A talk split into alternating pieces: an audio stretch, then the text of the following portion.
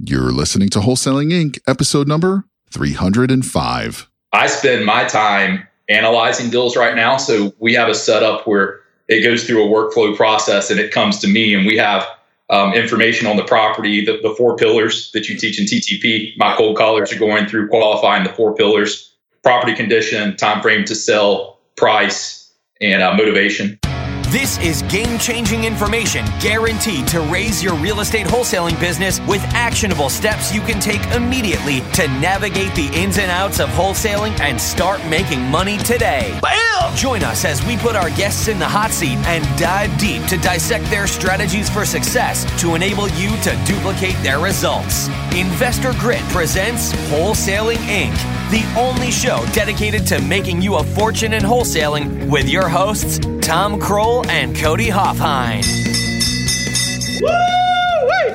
Hey, hey, hey, everybody. It is Brent Daniels, your host of the Wholesaling Inc. podcast, the world's number one podcast when it comes to all things wholesaling real estate. With me today, I am so excited to introduce out of just outside of Atlanta from Canton, Ohio, Mr. Eli Rose. Eli, say hello to everybody. Brent, what's up, man? What's up, TTP family? I'm excited, man. I'm really excited because here's the deal, guys. Everybody that's watching this on YouTube or listening to this on the podcast, Eli recently posted to the TTP group two big, massive checks. Okay. One for 50,600, the other one for $51,593. These are back to back checks in one picture, if you can imagine. So obviously it definitely piqued my interest to find out more about those deals. And it was really incredible because he wrote down the story. These are not very traditional wholesale deals, but these are something that you really had to think outside of the box I know that's a little cliche to say that, but you really had to think creatively about how to put this together to get the most profit out of these deals. Now, both just in full disclosure, both these deals were from TTP, right? From picking up the phone. Is that right? That's right, man. Awesome. Love it. So let's do this before we get into that. That was like the teaser, right? That's what to bring people in to, to watch and listen to this podcast because it's going to be great and it's going to give you a lot of information. But tell us your background. Tell us where you're coming from. Have you always been doing this? Is this new to you? Are you a family man? Are you a single guy? Like, tell everybody about you. Let's get some relatability here.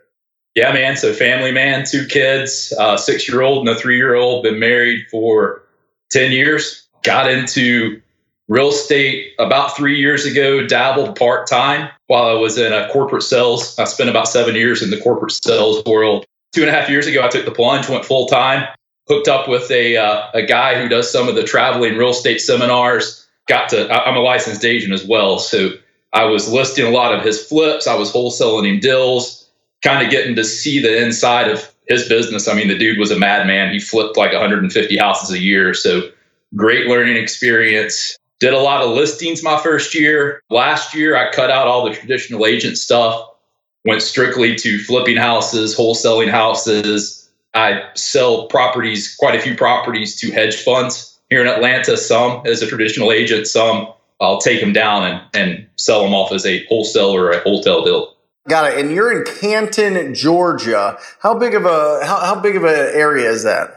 You know, man, I don't even know the population here. My business is done in the city. I it's do all it's all in the Atlanta. I do most of my stuff in the Atlanta area. Awesome. And so you touched on a couple different things there. You talked about really you had a mentor in this to really kind of pull back the curtain and let you look at what uh, he was doing to flip so many properties, right? Like how much how much did he show you? Did you get like everything? Did you understand everything that he was doing and kind of how he was sourcing his deals? Kind of. I got the inside on the production piece of the the renovations really well. So I was the listing agent. So I was going in and, and getting to see them while they were being produced. And then obviously I was really uh, involved in the final process selling it as the listing agent.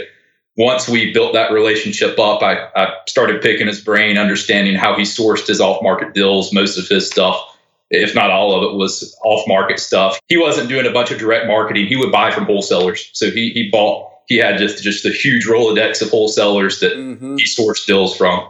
Yeah, it's amazing, isn't it? It's amazing how many of those big time fix and flippers do not source their own deals. And in my experience, That's because they do not want to deal with one, the marketing or prospecting of finding the deals. And two, most importantly, they don't want to deal with the emotions of the sellers or kind of like, you know, sitting down and going through everything, you know, solving that seller's problem. They just want to come in. They want to bring a cashier's check, sign at closing and start renovating, right? Yeah, man. I mean, I, I like to tell folks I'm in the sales and marketing business. It just so happens that the byproduct to my sales and marketing system is discounted real estate. It's a totally different monster than actually flipping houses. Oh, for sure. For sure. And then how much of advantage, disadvantage do you think it is having a real estate license?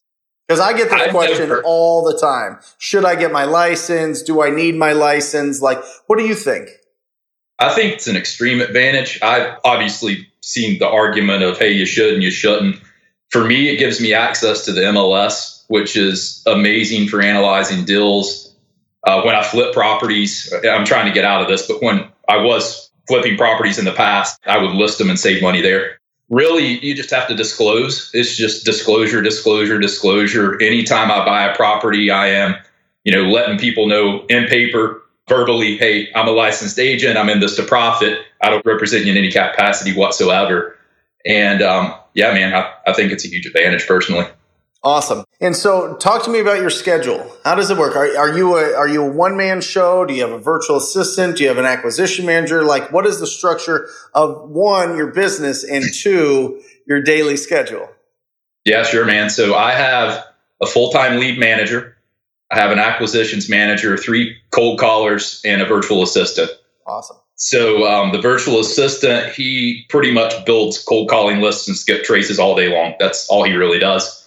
Um, the lead manager, she also doubles, and I'm not quite big enough to keep her full time as a lead manager. So she'll cold call when she's not busy, but she's doing all the follow up. She's presenting initial offers. Cold callers, they're obviously cold calling, and my acquisitions manager is taking the the leads that kind of make it through the filtering process that are hot, and, and she takes over those and tries to close the deal.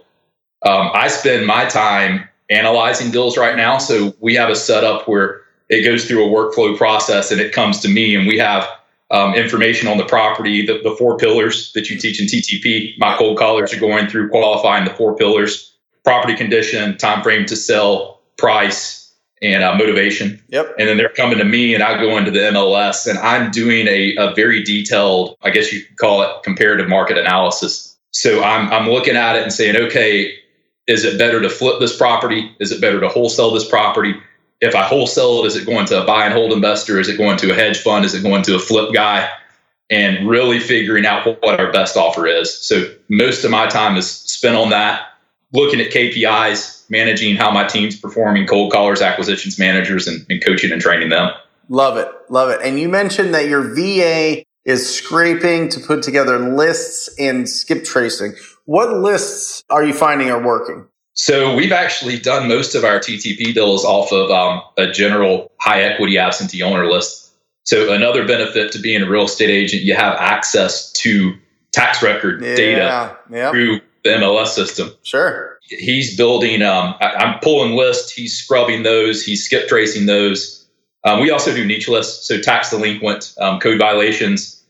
We have a couple counties figured out where we can go online and get real niche. We can get divorces, probates, mm-hmm. you know, all sorts of different distress type situations. But um, my highest performing list year over year is tax delinquent. Tax delinquent's been awesome for me. I always get a couple deals squeezed out of one of those. Yep. And um, with the cold calling, we've actually had more success going real wide. So we build these what I call blanket lists or world lists, and yep. then we'll we'll just pound them, triple line dial them, and pound out as many as we can. Well, and you have three people, right? Are they full time?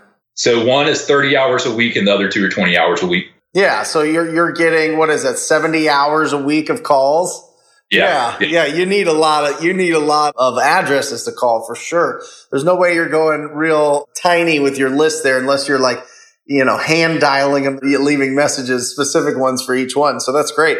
So you're going wide, you're getting big lists, you're calling all of them. You get a lead coming in. That's somebody that says, yes, they would consider an offer or they're kind of showing some interest in selling it. Your, your, are your cold callers really diving deep into the four pillars of pre-qualifying or are they just scraping the surface, getting off the top ones that say they would consider and then that goes to your lead manager? Yeah, good question. So they're pretty heavy on the property qualification.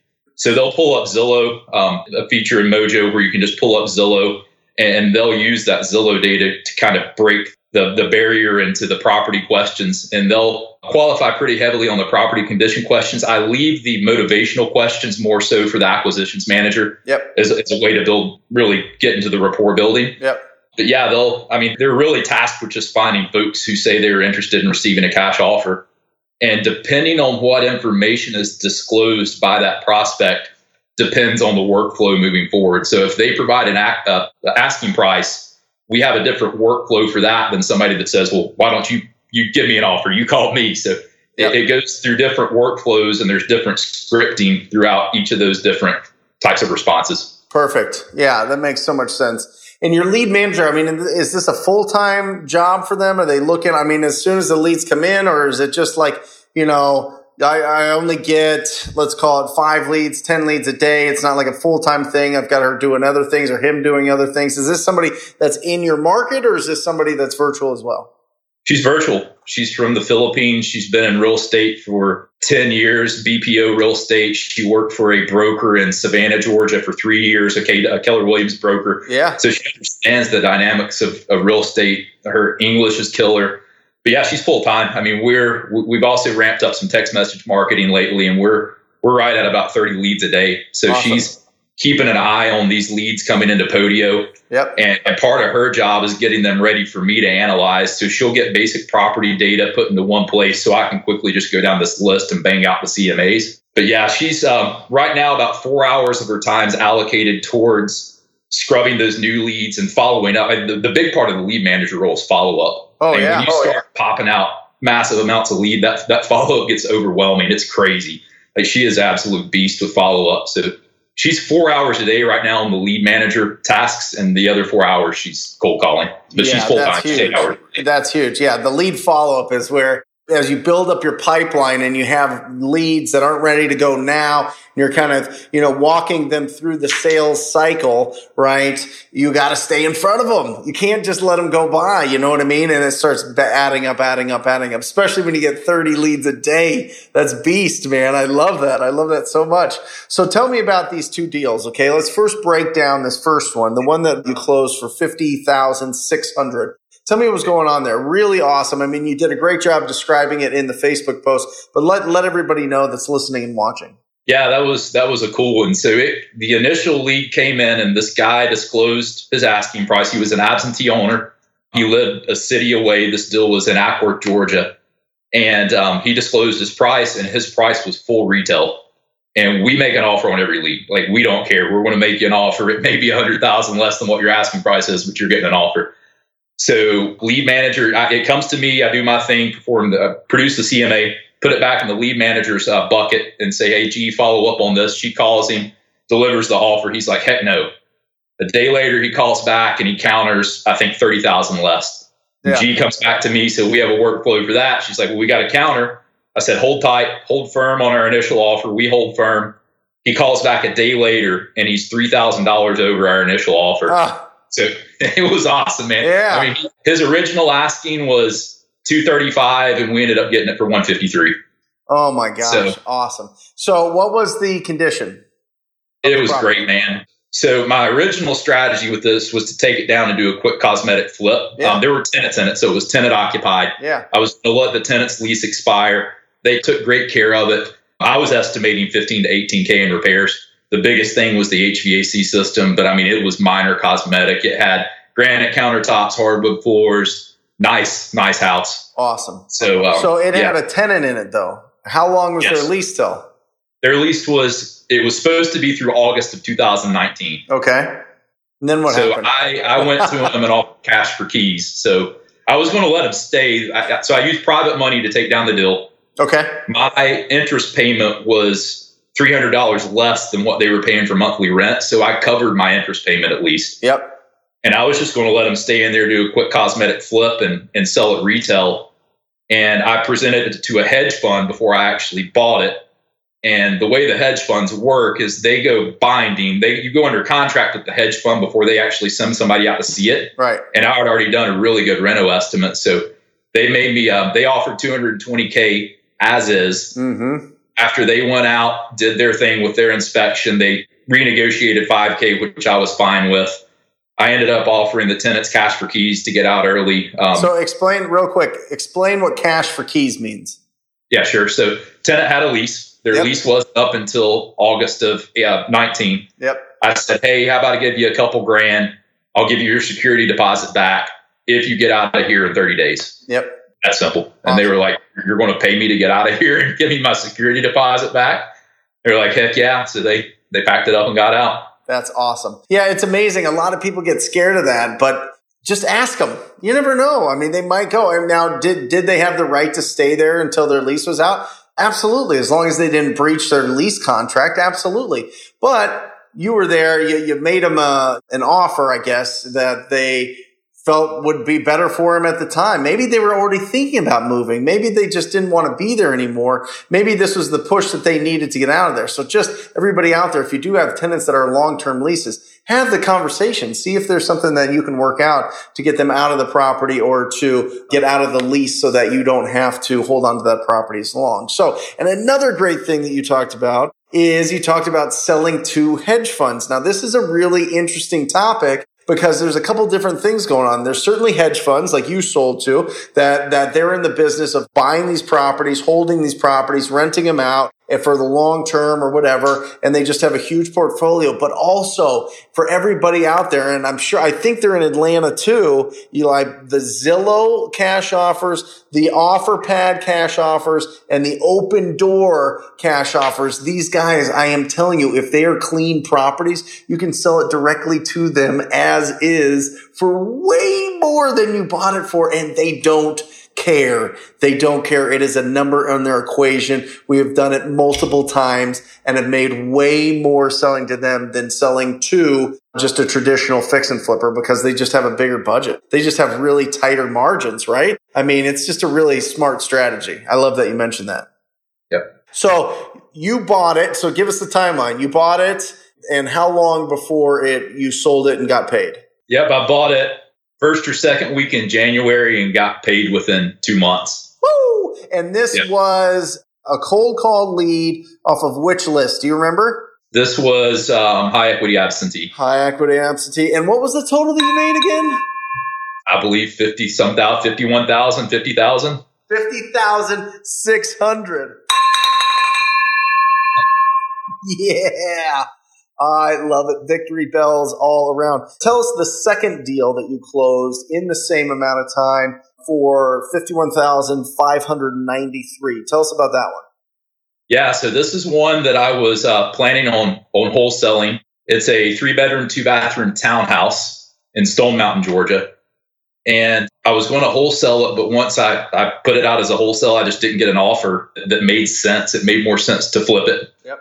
So I, I used a new private lender on this deal, and they fund they funded 100% of it. So I, I took this one down. Ended up taking this one down as a flip. So they funded 100% of it. Okay. They paid for the construction, which is typically lenders will do a LIP account, a loan in process account. Sure. So you'll have these reserves where you, you know, you draw out the construction funds as you go through the renovation process. And this lender ended up paying the LIP account up front at closing. So essentially at closing, I bought a house to flip and was stroked a check for $51,000. Mm, I love it. So yeah, man. So we just we pulled permits yesterday, and we're quote unquote breaking ground on that one tomorrow. We got a probably a 30 day timeline to to flip that or to renovate that one, and then we'll put it back on the market and list it. Awesome. Awesome. Awesome. Awesome. And where'd you get that deal from?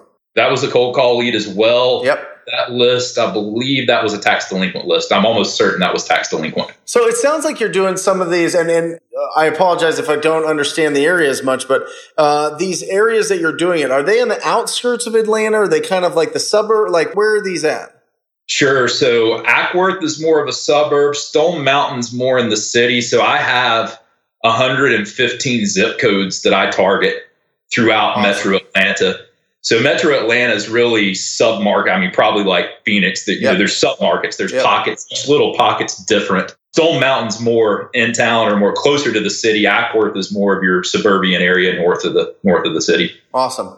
I'm Awesome. doing deals all over Atlanta. Most most of my stuff is in the city, but it's pretty close suburbs to you know, the actual actual Atlanta. Yeah.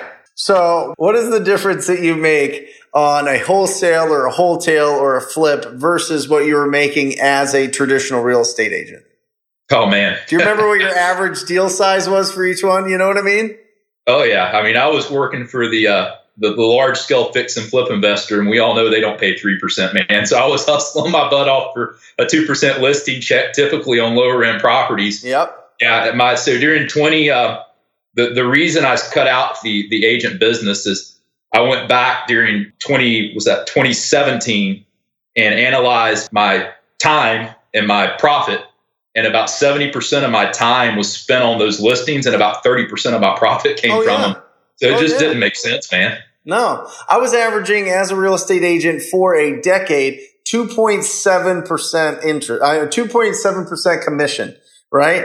Wholesaling, it's 16%.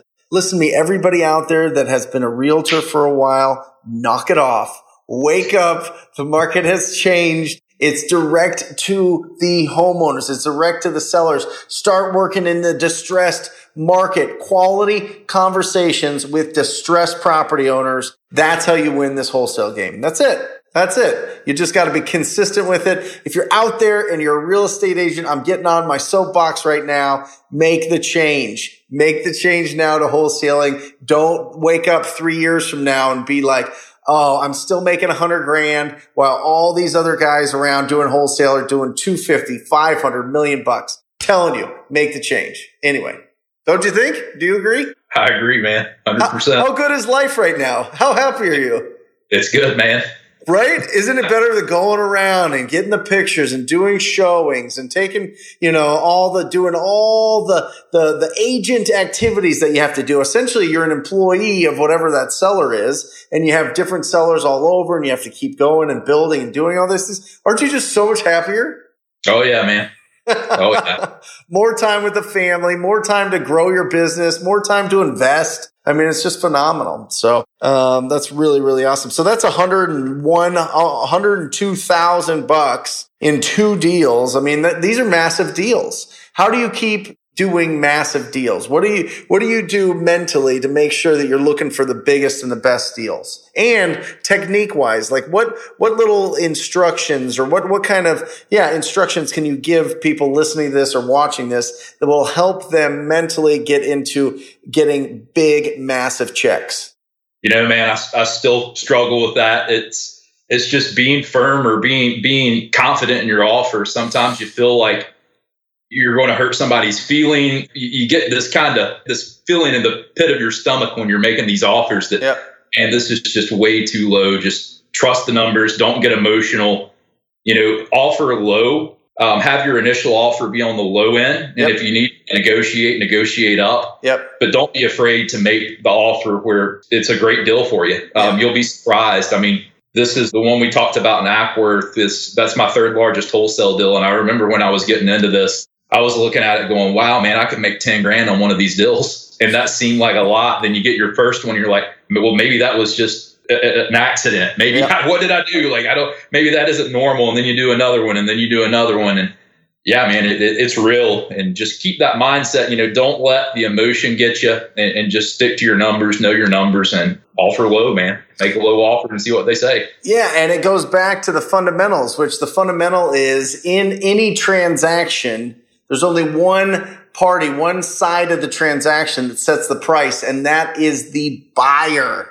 Listen to me, get it in your head. Everybody listen, the buyer sets the price for everything. Okay. It's not the seller. It's not the appraiser. It's not the county assessor. It's not the real estate agent. It is the buyer. If there is not a ready, willing, and able buyer willing to pay, pay a price for the property, then it will never sell. That's the point. What is your price that you think that property is worth for you? What do you want to make on it? And stick to your guns. It, it goes back to what Todd Toback taught me years ago. When you're giving an offer, just go with two words in mind. Certainty and likability. You're certain about the offer that you're making and you do it with a tone of voice that is likable, it is not aggressive, it is not being a jerk, it is being somebody that is very, very likable, somebody that has a kind tone, then you will win. Courage and likability, baby. Those are the two words when you're making your offers. So definitely think about that today when you're making offers, tomorrow when you're making offers, the rest of your career. Uh, keep going with that. So yeah, in closing this, give some advice to people starting out. Give some advice to uh, maybe somebody that's done, uh, you know, a little bit, but want to get wants to build a team, wants to make this a business. Yeah, I would say uh, be laser focused I made the mistake of, of chasing shiny objects. There's so many shiny objects in this real estate investing world, buy and holds, fix and flips, wholesales, retail agent stuff. Stay laser focused and, and, don't take your eye off the goal and figure out how to get there. And just don't let anything deter you. Don't let the naysayers get in your head and that and get a bunch of negative head noise up there. Don't let the opportunity for a quick buck deter you from you know going after what you really want. So just stay laser focused and, and don't stop no matter what. I love it. Thank you so much. If people want to reach out to you, how do they find you? How do they, if somebody wants to, uh, somebody in Atlanta that's like inspired by this and they want to maybe work with you or they want to, you know, just talk to you, meet up with you, how do, how do they get a hold of you? Yeah, man, fire me an email, Eli, E-L-I at home hometeamhb.com. HB. Okay. HB is in boy, right? Yep. House buyer. H yeah, is in house buyer. I love it. And guys, if you are interested, remember communication, 80% of communication is visual. So if you want to watch this, if you're listening to this, you want to watch this, check out the Brent Daniels Real Estate Coach YouTube page. It'll be up there. It's always awesome. It helps us remember a lot of things, a lot of the gold nuggets that Eli dropped in this podcast. Make sure you check that out. Also, if you are ready to be part of the most proactive group in real estate investing, you got to go to wholesalinginc.com forward slash TTP. That's wholesalinginc.com forward slash TTP. I look forward to working with you personally. You work with me personally, just like I work with uh, Eli and some of the others that you have heard on this podcast and on the YouTube channel. So check that out. But as always, first of all, I want to say thank you again, Eli. Thank you. Thank you, man. All right. And for everybody out there, I encourage you to talk to people. Love you. See you next time. Bye. That's all for this episode. Your next step to success is to continue the conversation over at investorgrit.com by joining the mailing list, as well as get your chance to book a strategy session to learn the systems and become part of the tribe with your hosts, Tom Krol and Cody Hofhine. We'll see you next episode with more ways to make you a fortune in wholesaling.